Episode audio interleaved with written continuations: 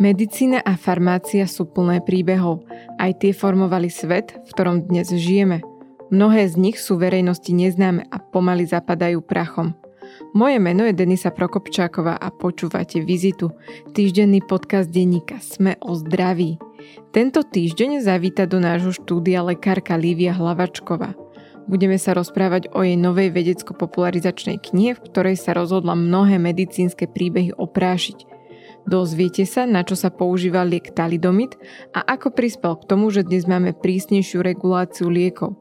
Prečo antibiotikum v malinovom sirupe v roku 1937 zabilo stovky detí, alebo ako dlho dnes vedcom trvá, kým vyvinú liek.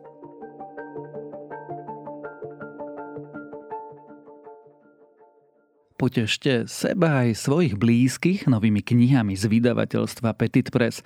Futbalových nadšencov zaujme autobiografia Jana Ďuricu i kniha Králi slovenského futbalu. Špičkový tréner Šimon Klimčík v knihe Nere ukazuje, ako športovať zdravo a bez bolesti. Petra Vlhová a Marek Hamšík v knihách pre deti hovoria, ako sa z nich stali veľkí športoví hrdinovia. V ponuke nájdete aj lahvodku pre fanúšikov Formuly 1, rivali či príbehy slovenských oligarchov s kontroverznou minulosťou. Viac nájdete na stránke obchod.petitpress.sk.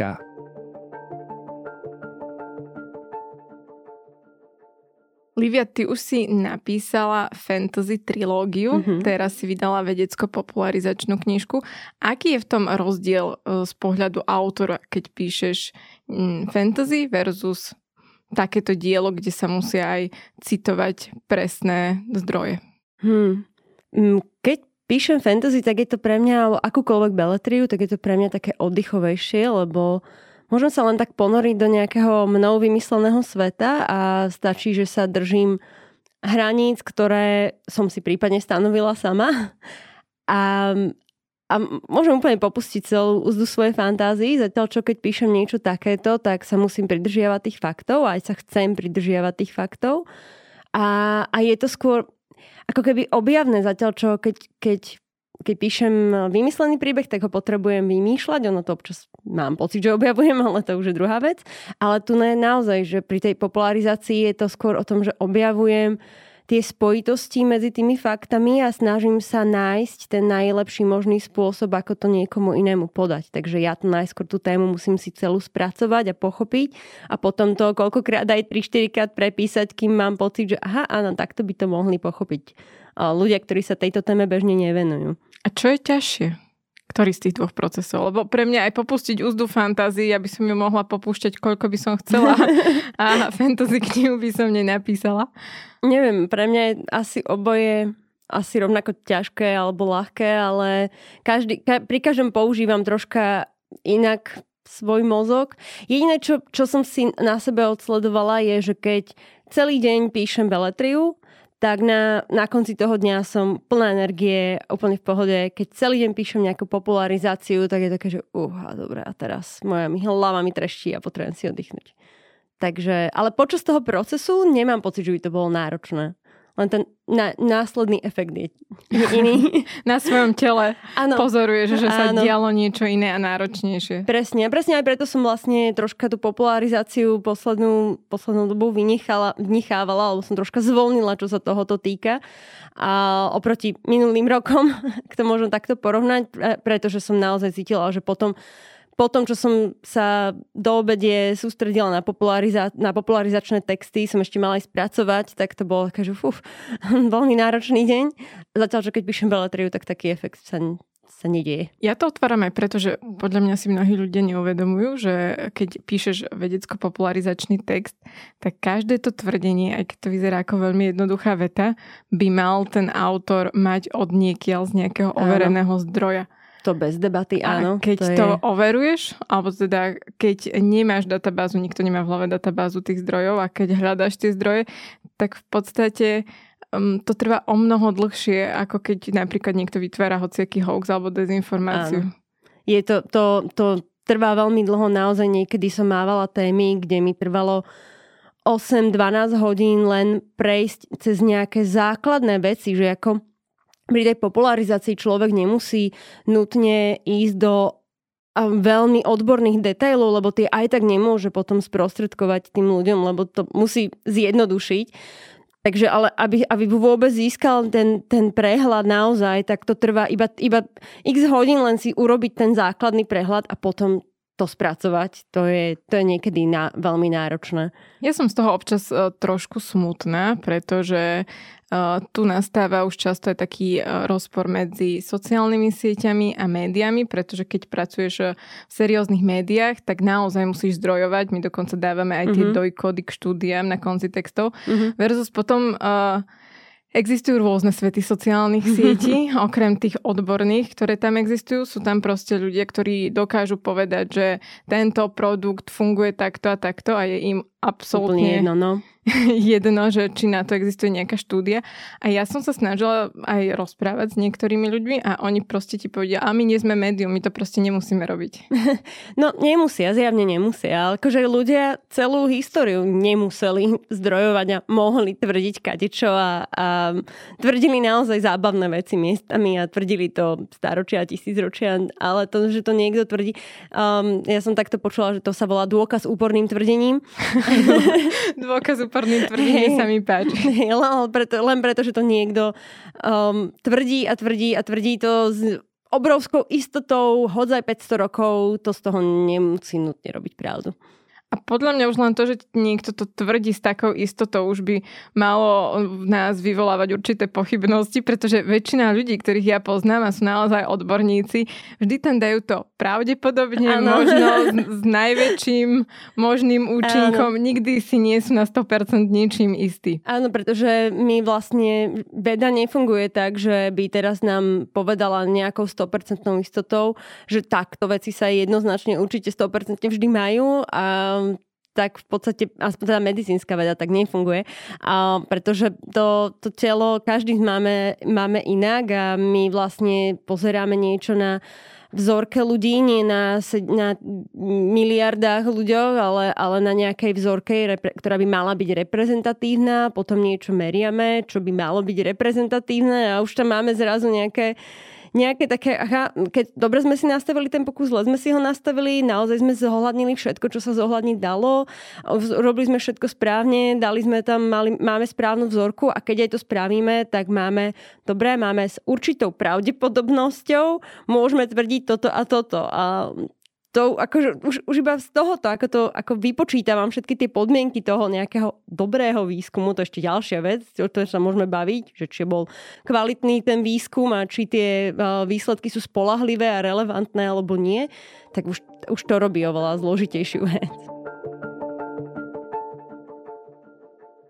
Tvoja nová knižka sa volá Od elixírov po lieky. Uh-huh. Dá sa to zhrnúť, že ako dlho táto cesta trvala? Ha, no v podstate od začiatku ľudstva by sa dalo povedať až po teraz. Ale tá knižka samozrejme nemapuje všetko. Toto, to sa... No to je príliš tenká, vieš, to by som čakala hrubšiu knihu.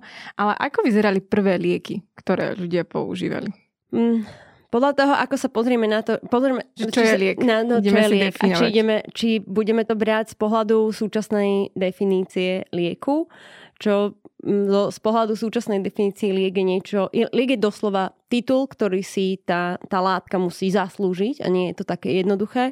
Musí naozaj musí dokázať, že má nejaký účinok, musí monitorovať bezpečnosť, musí tam byť monitoring kvality výroby a musí byť registrácia a všetko toto. To je súčasná definícia lieku, ale taká nebola vždy predtým. Predtým vlastne čokoľvek, čím sa liečilo, sa dalo považovať za liek. A kedy táto definícia vznikla? Že kedy si ľudia povedali, že liek musí spĺňať toto všetko? Uh, od liekov sme začali vôbec niečo vyžadovať, alebo takto odhromadne vyrábaných a liekov sme začali niečo vyžadovať začiatkom, alebo teda, hej, ešte po, na konci 19. storočia boli nejaké prvé lastovičky, ale začiatkom 20. storočia boli vôbec, vôbec prvé a, v zákony, ktoré začali niečo vyžadovať a začali vyžadovať bezpečnosť. Všetky sa sústredili na bezpečnosť a to bolo konkrétne v Spojených štátoch amerických. A ono to vlastne v tom vývoji to pokračovalo v každej krajine inak. Nie, na začiatku naozaj tie, tie dôka- bolo treba tie dôkazy bezpečnosti alebo teda nejakým spôsobom sa musela riešiť tá bezpečnosť dôkazy účinnosti sa začali prvýkrát vyžadovať až v 70. rokoch. Mm-hmm. A potom sa tie požiadavky postupne uh, zjednotili aspoň medzi Európou, Amerikou, Japonskom, neskôr sa tam pridali aj ostatné krajiny, že začalo sa nejak tak všeobecne vyžadovať dôkazy a účinnosti, bezpečnosti a kvality výroby a táto harmonizácia prišla v, vlastne v 90. rokoch. A ako ľudia storočia. prišli na to, že by sa mali zaoberať aj niečím takým, ako je bezpečnosť lieku? No, da, veľmi jednoducho zomrelo kopec ľudí, pretože sa tým nezaoberali. Takže boli rôzne tragédie v 20. storočí, ktoré boli spojené s tým, že nejakým, niečo bolo pri tej napríklad príprave toho lieku zle. Um, napríklad talidomidová aféra, ktorá postihla Európu, um, tak tá je pomerne známa aj tu. Hoci napríklad Československo v podstate nezastihla, pretože Československo bolo už v tom čase za železnou oponou, takže nás zachránila vlastne tá, lebo sa ten uh, liek nám nedostal. Ale v Nemecku alebo v Británii vlastne vznikla obrovská katastrofa, pretože talidomid uh, sa dostal na trh bez nejakých veľkých testov, boli nejaké testy na zvieratách, ale v tom čase sa ešte nevyžadovali nejaké, aj tie, aj tie testy na zvieratách neboli konkrétne určené, že čo sa musí spraviť, to záviselo od výrobcu, niektorý si spravil super testy, niekto menej. A dali, podľa tých testov na tých zvieratách to vyzeralo všetko super. A bol to liek určený? A bol to liek určený pre, na rannú nevoľnosť Mm-hmm. A na zaspávanie pre, a, keďže hovorili, že taký bezpečný, tak ho dávali tehotným ženám. Tehotné ženy ho brali naozaj vo veľkom. A až po niekoľkých rokoch sa zistilo, že vlastne tento liek, keď sa podáva tehotným, tak spôsobuje vývojové chyby v typu vlastne tá choroba sa volá fokomelia, čo znamená, že e, im vlastne tým postihnutým deťom vyrastajú ako keby dlane priamo priamo z ramena, ako vlastne im sa nevyvenie, ono to tak vyzerá, ale tak, ono sa im zle vyvinú končatiny a, a môže v prípade, keď sa to podáva ešte v uh, skorých fázach tehotnosti, tak uh, môže vlastne dosť k potrateniu. Takže sa odhaduje, že naozaj boli 10 tisíce, možno 100 tisíce detí takto postihnuté. Nevie sa presne, pretože nevie sa, koľko žien potratilo kvôli tomu um, pretože naozaj im to trvalo niekoľko rokov, kým si tento liek spojili uh, práve s touto vývojovou chybou. Až potom vlastne začali vznikať v Európe zákony, ktoré začali ovplyvňovať, uh, ovplyvňovať práve uh, to, akým spôsobom sa lieky dostávajú na trh. V Amerike, Spojených štátoch amerických, tam neboli až tak významne postihnutí touto tragédiou, boli, ale nie tak takom merítku, ako teoreticky mohli byť. Mali iné svoje tragédie? Pretože mali tragédie predtým. Takže tie už ma, im dali nejakú legislatívu. Tá legislatíva nebola bohviaká, ale dala im aspoň nejakú možnosť um, ne, nejakým spôsobom na to zareagovať a práve tam bola jedna doktorka, ktorá vlastne iba nastúpila vtedy do americkej FDA a jedna z ich prvých vecí, toto je pristalo, registrácia práve tohto lieku je pristala na stole. A ona vtedy ani nemala možnosť, že úplne odmietnúť, ona mohla iba, že keď, keď ka, musela každých niekoľko, myslím, že tam bolo 60 dní, tu si presne nepamätám, že musela dať nejakú ďalšiu otázku tomu výrobcovi, aby on mal ďalších, ďalšie dní na to, aby to dodal, lebo jej sa nezdala tá dokumentácia, jej tam prišlo niečo zvláštne. A to ešte ani nespájala si s, tými, s týmito um, defektami. A tam bolo ešte nejaké poškodenie nervov, neurologické poškodenie, kvôli ktorým ten liek sa vlastne pôvodne bol voľnopredený, postupne ho dali na recept kvôli tým neurologickým veciam. A jej, jej sa niečo nezdalo, takže ona si stále pýtala nové a nové dokumentácie a vlastne tak naťahovala tú registráciu v USA, že v USA sa oficiálne vlastne nepredával. Takže vďaka tomu vlastne nemali toľko, toľko obetí, ako by mali, keby sa normálne predával. Čiže to krásny príklad o tom, ako administratívne naťahovanie ano. času môže zachrániť tisíce, možno aj stať presne tisíce životov. Tak, presne tak a to je vlastne práve ten veľký rozdiel oproti minulosti a je to, že od liekov dnes tú brutálnu administratívu vyžadujeme ako štandard že štandardne sa nedostane liek na trh len preto, že sa niekto zmyslí, že um, toto je dobrý nápad a zajtra to idem predávať, ale najskôr to musí otestovať. Potom musí tie, tie dôkazy, ktoré nazbieral, ukázať úradom a až tie, keď povedia, dobre, môžeš, ísť na trh, tak až vtedy môžu sa reálne dostať k pacientom. Takže je tam nejaký kontrolný prvok a ten kontrolný prvok platí vlastne aj potom, že keď sa dostal na, na, na trh, tak je povinnosť tie lieky ďalej monitorovať, že či sa, čo sa deje ďalej a ak je tam nejaké, nejaká pochybnosť, že by nemusel byť bezpečný alebo tak bezpečný, ako sa zdalo, tak mi je znova právomoc ten liek stiahnuť z trhu. Čo je uh, žiaden iný prípravok na trhu, ktorý ľudia používajú na liečenie, takéto pravidla nemá.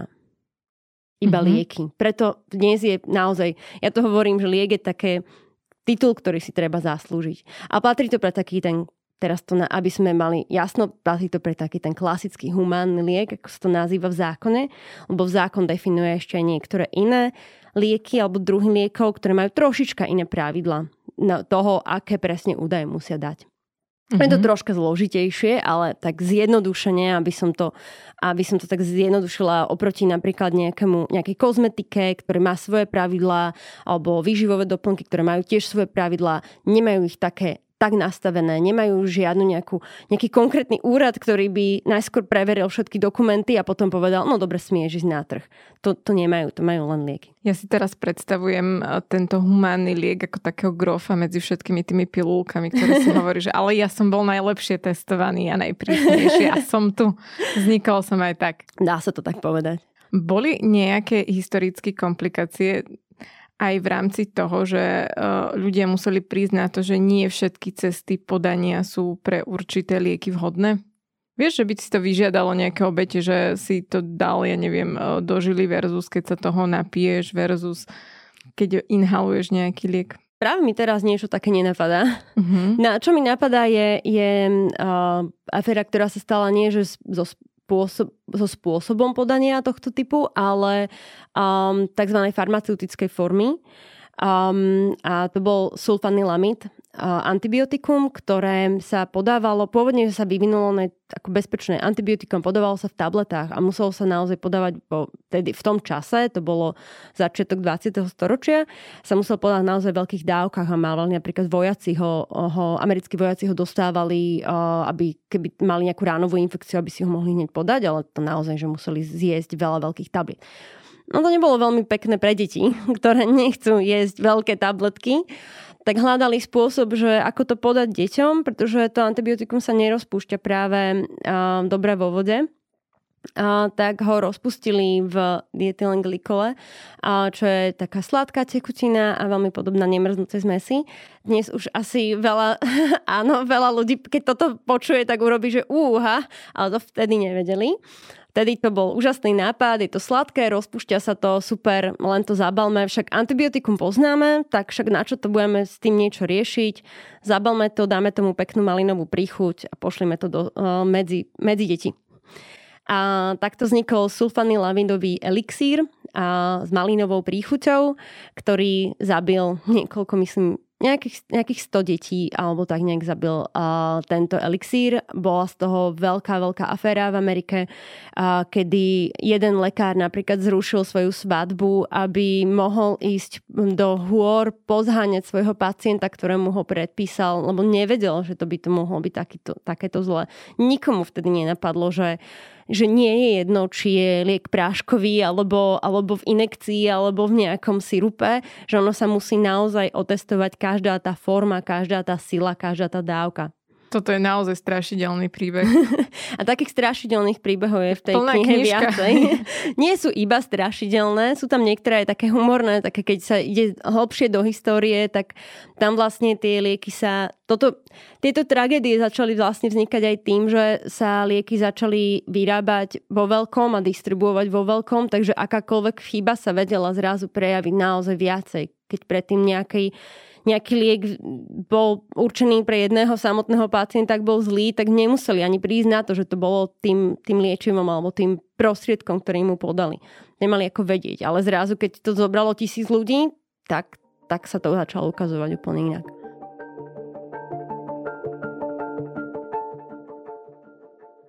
Koľko dnes e, trvá, ja viem, že sa to nedá úplne zo všeobecniť, ale približne, že uh, aký dlhý čas trvá, než sa vyvinie nejaký liek? Od nápadu po recept by sa dalo povedať, sa priemer uka- dáva, že takých že 10-15 rokov. Ale on sa to nedá takto jednoznačne zo všeobecniť, pretože ono tam v rámci toho výskumu je určitá časť, ktorá sa nedá skrátiť a to je tá samotná výskumná časť.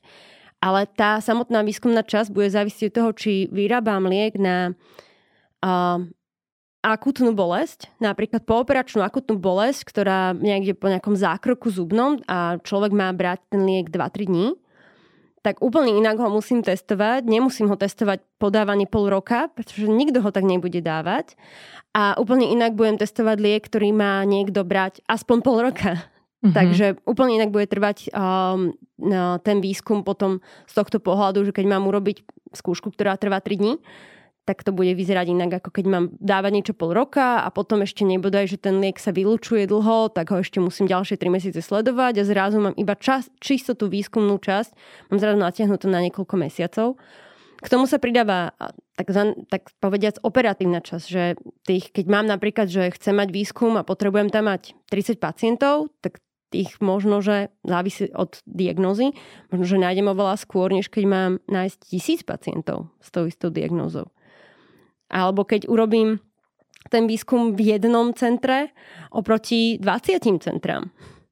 Takže úplne inak sa mi to potom naskladá, že ako rýchlo získam tých, to, ten počet ľudí v tom výskume, ktorý potrebujem a zároveň koľko to bude stať. Lebo čím viacej centier zapojím, tým viac to bude stať, tým je to komplikovanejšie, tým je to zložitejšie. A sú tam zároveň aj administratívne veci, lebo ten výskum je treba najskôr pripraviť, dokumentáciu a všetky možné veci predtým ten sa najskôr schváluje, ten výskum to nie je, ten, najmä ten klinický, ale aj ten predklinický sa vlastne schváluje len inak, o, v iných veciach.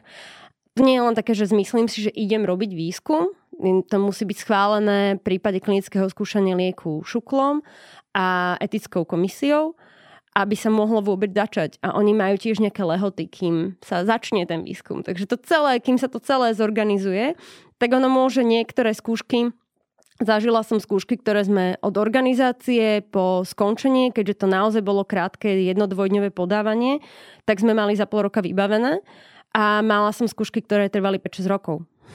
Takže preto sa to nedá. Až tak je to... Priemer samozrejme um, je vždy ovplnený tými hraničnými číslami. No ale potom vieš, je tu taká tá otázka, že ako to, že cez pandémiu sme mali vakcínu a lieky tak rýchlo?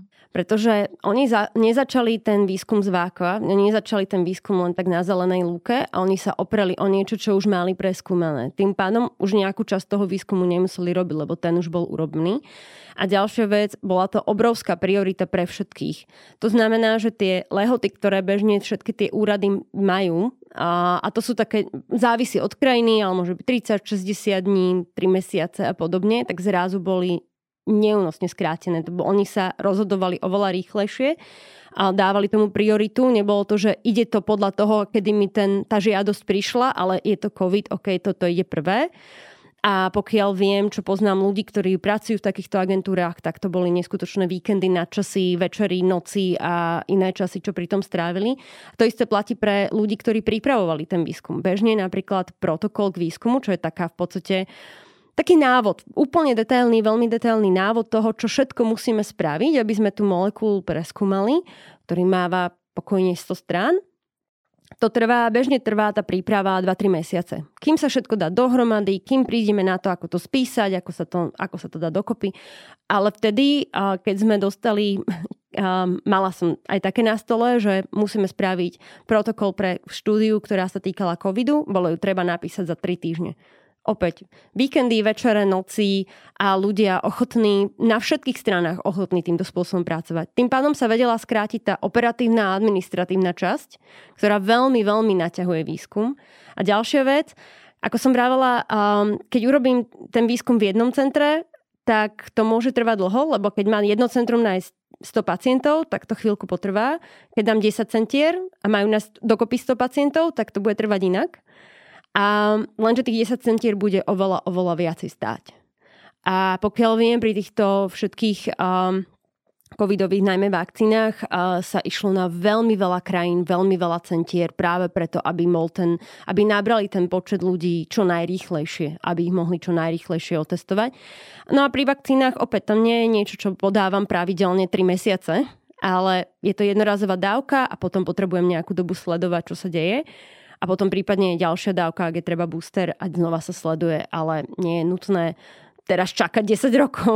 To sa nerobí. Ten, to sa nerobí pri žiadnej molekule. To nezávisí od covidu. To v podstate by, by sa to dokonca sa to považuje, ak máme liek, ktorý je preukázaný v tej štúdii, že je účinný a, dostat- a bezpečný, že máme nejaké dostatočné údaje o bezpečnosti, a, tak by sa považovalo za nedetické teraz ich a, iba sledovať z, z pohľadu laboratória, že no tak je to dostatočné, ideme ďalších 10 rokov sledovať tých pacientov, ktorí, tých pár pacientov, ktorí sme to dávali a zatiaľ čo iní pacienti, ktorí to potrebujú, čakajú na tú liečbu. Takže to by nebolo práve fér voči tým pacientom, ktorí mm-hmm. nemali možnosť ísť do štúdie. Že keď máme dostatočné dôkazy, tak sa považuje za etickejšie tým, tým ľuďom, ktorí na ten liek čakajú ho dať. Je nejaká kapitola v knihe, ktorá je tvoja obľúbená? Nepovedal by som, že mám nejakú obľúbenú kapitolu. Nemáš obľúbenú kapitolu? Ale mám tam, ja, ja som to volala také, že rámiky. Takže mm-hmm. také, že ku niektorým kapitolám mám také špecifické informácie, také ešte vytiahnuté píkošky a tie ma naozaj veľmi bavili. Aj menia napríklad, ktorú si hneď teraz pamätám, tak v jednom z týchto rámikov bolo, že dobové zobrazovanie reklám na lieky to, tie, to bolo šialené. A to sa dá krásne vygoogliť, keď si pozrite nejaké reklamy. A však ako sú známe možno medzi ľuďmi reklamy na cigarety z 50. rokov 20. storočia, tak približne v tom čase, ale keď ešte pôjdete do takých 30. rokov, tak tam sú ešte väčšie chuťovky to sú, to sú šialené reklamy, čo dávali. A ja som tam dala zo pár príkladov, ale, ale v texte sa dočítate aj o tom, ako napríklad dávali kokainové tabletky na kašel, ak si dobre pam... Nie, na bolesť hrdla a, a bolesť zubov. A na, v, na, tej, na tej krabičke, na tej škatulke boli zobrazené malé hrajúce sa deti. že Inak veci, aj, aj tieto reklamné, ktoré by dnes už vôbec neprešli. Áno, to by sa už dnes, takto pri liekoch určite nie, pretože uh, opäť lieky, výrobky majú všeobecne majú nejaké pravidlá tej reklamy, tu máme, ale lieky ich majú prísnejšie. Ako oni majú vyslovene samotnú stať v tom zákone o reklame a, a je dlhá. je nejaká kapitola, ktorá ťa najviac potrapila? Že pri ktorej si sa už ich chcela zbaviť a ešte sa stále k nej vracala? Mm, je to, uh, bola to opäť aféra výskumná z 20. storočia, kde som ukazovala, uh, ako, bo, ako fungoval neetický výskum. Uh, konkrétne toto bol výskum v Alabame, ktorý robili na uh, Černochoch. Uh, začal ten výskum samotný trval 40 rokov, začal v 30. rokoch 20. storočia, kedy um, najskôr robili vlastne len taký nejaký epidemiologický prieskum, uh, že koľko ľudí v tej oblasti má syfilis. A v pôvodný plán bol, že ich budú liečiť. Lenže potom prišla veľká hospodárska kríza a ono z tej liečby nejako zišlo. A nie, že by vtedy bola nejaká super účinná liečba. Vtedy sa liečilo ortuťou a, a podobne. Akože niečo to robilo, ale nebolo to také účinné. A ale zhodnotili teda, že tak keď už máme takúto super vzorku, tak ich poďme sledovať. Tak, tak urobili teda nápad, že idú teda sledovať tých mužov um, um, len tak, že ich nebudú liečiť a ono sa to nakoniec dalo takých obludných rozmerov, že aj keď už potom napríklad bol penicilín, oni ho nedávali, oni im zabraňovali v tej liečbe, posielali napríklad listy iným lekárom, že nesmiete im dávať liečbu, oni sú, oni sú v štúdii, alebo keď potom bola vlastne druhá svetová vojna a niektorí narukovali, tak mali mať, mali mať okamžite liečbu, ale oni napísali uh, vojakom, že títo ľudia sú v tejto štúdii, nesmiete im dávať liečbu a podobne. Takže to boli otrasný výskum, ktorý ktorý, robili a trval a vlastne 40 rokov, kým ho niekto nebonzol, ak povediac. A potom ešte to nejaká komisia preverovala a ešte aj potom, čo už to bolo ako aféra v novinách, tak ešte trvalo nejakú chvíľu, než ten výskum skutočne stopli. A medzi tým vlastne samozrejme tí muži, keďže tí muži o tom nevedeli, tak nakazili svoje manželky a syfilizm sa môže byť aj v rodiny, takže neboli nakazené aj deti a akože celá tá komunita vlastne tým bola, bola postihnutá. Tak táto, táto stáca mi písala asi najhoršie, pretože mne to, mne to prišlo hrozné, lebo to nebol výskum, ktorý dalo dokopy pár magorov, tak povediať, že dalo by sa ukázať prstom na nejakého šialeného doktora, lebo toto bol naozaj oficiálny výskum v tom čase v Amerike, ktorý ukazoval práve tie rasové, rasovné nerovnosti v tom, tí, tí muži boli ako ľudia druhej kategórie, že ako Černochom je to jedno. Ako vyslovene v správach to, z toho výskumu sa píšu takéto degradačné vety hro, pre mňa to bolo naozaj že nepochopiteľné z môjho pohľadu ako niekoho, kto robí výskum a, a, a strávime hodiny, hodiny, týždne na tom, aby sme dali dokopy, dokopy dlhý informovaný súhlas a, a hráme sa s každým slovičkom, aby ten pacient naozaj rozumel tomu, čo sa deje a aby nikde nedostal pocit, že ho tlačíme, že nemá na výber, že má, že ako výslovene sa s tým snažíme, aby to bolo férové, ale to vôbec nebolo predtým bežné. To je bežné teraz, ale to predtým tak nebývalo. Takže táto kapitola bola pre mňa taká, že tu som ešte potom aj pri konci ešte sme pri redakčných úpravách boli a ešte som ju dopisovala, dorábala. Je nejaká kapitola, pri ktorej si hovorí, že túto by si mal prečítať každý? Nemám, nemám to tak, pre, mám to skôr celú tú knihu mám postavenú, alebo stávala som s tým, že ak si to človek prečíta od začiatku do konca, tak uh, nikde tam nespomínam žiadnu konkrétnu liečbu, okrem nejakých historických, ale, ale v podstate nenarážam na žiadnu konkrétnu súčasnú liečbu, a pretože skôr som chcela ľuďom dať návod, ako keby, alebo možnosť pochopiť, čo, pre, čo sa teraz robí s tými liekmi, čo sa vyžaduje od nich a prečo. Ako sme, ako sme to ako my, ako ľudia, ako spoločnosť dosiahli, že máme teraz takéto pravidlá. Že on to nie je o tých firmách, on to nie je o tých ľuďoch, on to nie je o tých lekárniach, on to nie je o tých lekárnikoch alebo lekároch alebo niečom, ale o nás celej spoločnosti, že my všetci dokopy sme v podstate, my sme si zvolili ľudí do parlamentu, ktorí nám priniesli takéto zákony, ktoré teraz vyžadujú veľké veci od tých liekov. A to nie je náhoda. To, k tomu sme sa naozaj prepracovávali veľmi, veľmi dlho a postupne cez cez obdobia, kedy stačilo tvrdenie, že púšťať žilou je super nápad a tabakový dym fúknuť e, do análneho otvaru je možno ešte lepší. A, a úplne stačilo. Niekto to tvrdil, znelo to dobre, fungovalo to. E, teda nefungovalo, ale oni si mysleli, že áno. A cez toto sme sa prepracovali. Pre mňa, pre mňa moje, to, to hlavné posolstvo je práve t- v tom príbehu toho, ako, ako sme sa cez to prepracovali a prečo je dôležité nad tým nemávnuť rukou a brať to, brať to do úvahy, že on to nie je také, také samozrejme, že máme teraz takú kvalitnú liečbu, ako máme. Tá liečba, tá, čo máme teraz, ne, nevyrieši všetky problémy, nie je dokonalá, ale je to naozaj, oproti hi- histórii je to naozaj to najlepšie, na čo sme zatiaľ prišli.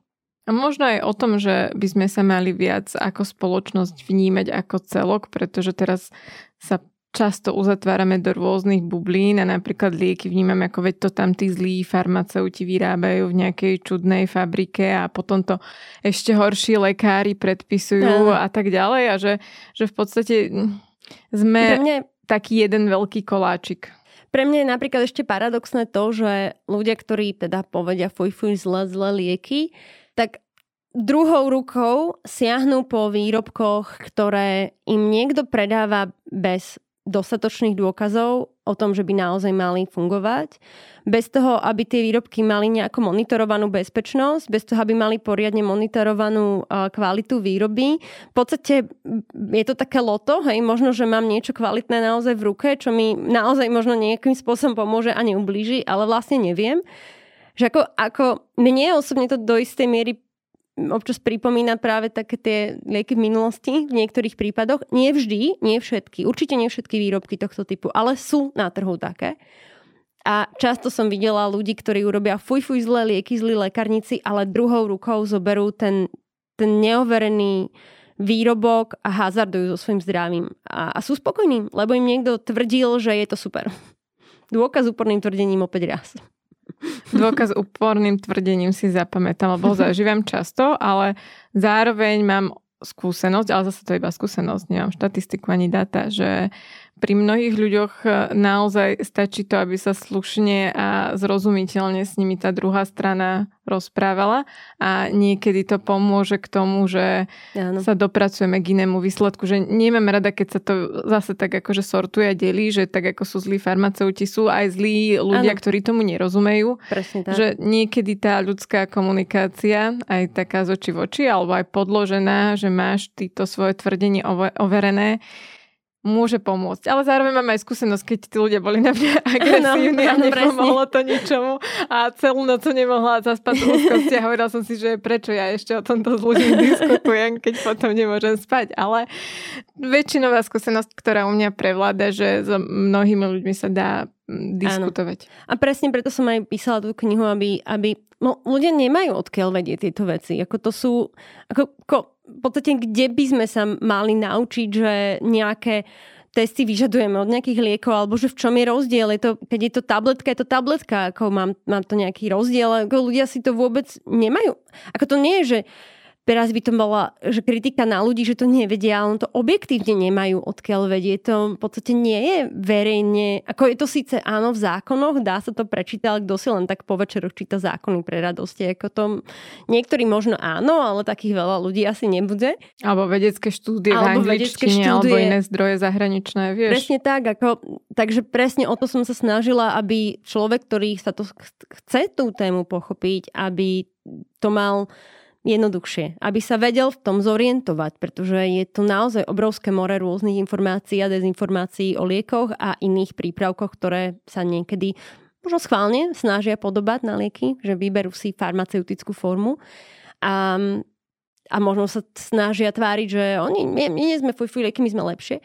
A, takže a je to, je to neprehľadná situácia, to, čo máme na trhu. A to nie je iba vecou Slovenska, ten, s týmto bojujú rôzne iné krajiny, ako mám veľa Mám tam aj veľa údajov z Ameriky, alebo napríklad aj z Kanady som tam mala nejaké údaje, že to naozaj nie je špecifikum Slovenska, ale je to, je to vecou celého sveta dnes.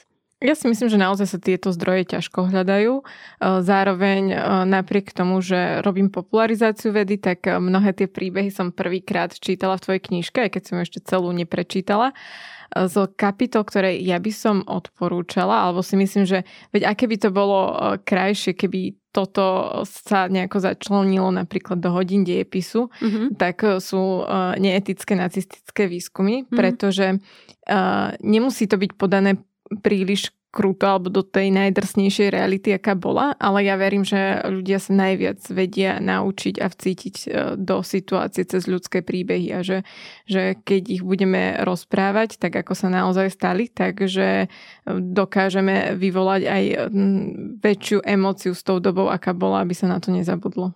To je pravda, ľudia majú radi príbehy a príbehy rozprávajú viac než než, než čisté fakty. Než už zákon o liekoch ano. s paragrafom, ktorý máš na konci Presne v dobe tak.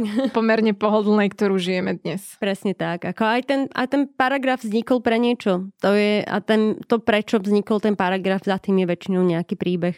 A pri tých zákonoch často za tým nebýva úplne pekný príbeh. Livia, ja ti veľmi pekne ďakujem, že si si našla čas a že si prišla k nám do podcastu. Ďakujem aj ja za pozvanie. O liekoch, ich vývoj aj príbehoch som sa rozprávala s lekárkou Liviou Hlavačkovou. A na záver ešte odporúčanie. Ak sa zaujímate o bizarné, čudné a niekedy až strašidelné liečebné postupy, bude sa vám páčiť aj kniha Šarlatáni, ktorú vydalo vydavateľstvo RAK. Odkaz na ňu nájdete v opise tejto epizódy. Počúvali ste Vizitu, týždenný podcast denníka Sme o zdraví. Podcast Vizita nájdete vo vašej obľúbenej podcastovej aplikácii, ale aj na webe Denníka Sme. Ak máte nejakú otázku alebo nám chcete napísať, pokojne sa mi ozvite na e-mail vizita.sme.sk. Ja som Denisa Prokopčáková a na výrobe tohto podcastu som spolupracovala s Viktorom Hlavatovičom a Viktorom Kišimonom. Počujeme sa znovu o týždeň. Potešte seba aj svojich blízkych novými knihami z vydavateľstva Petit Press. Futbalových nadšencov zaujme autobiografia Jana Ďuricu i kniha Králi slovenského futbalu.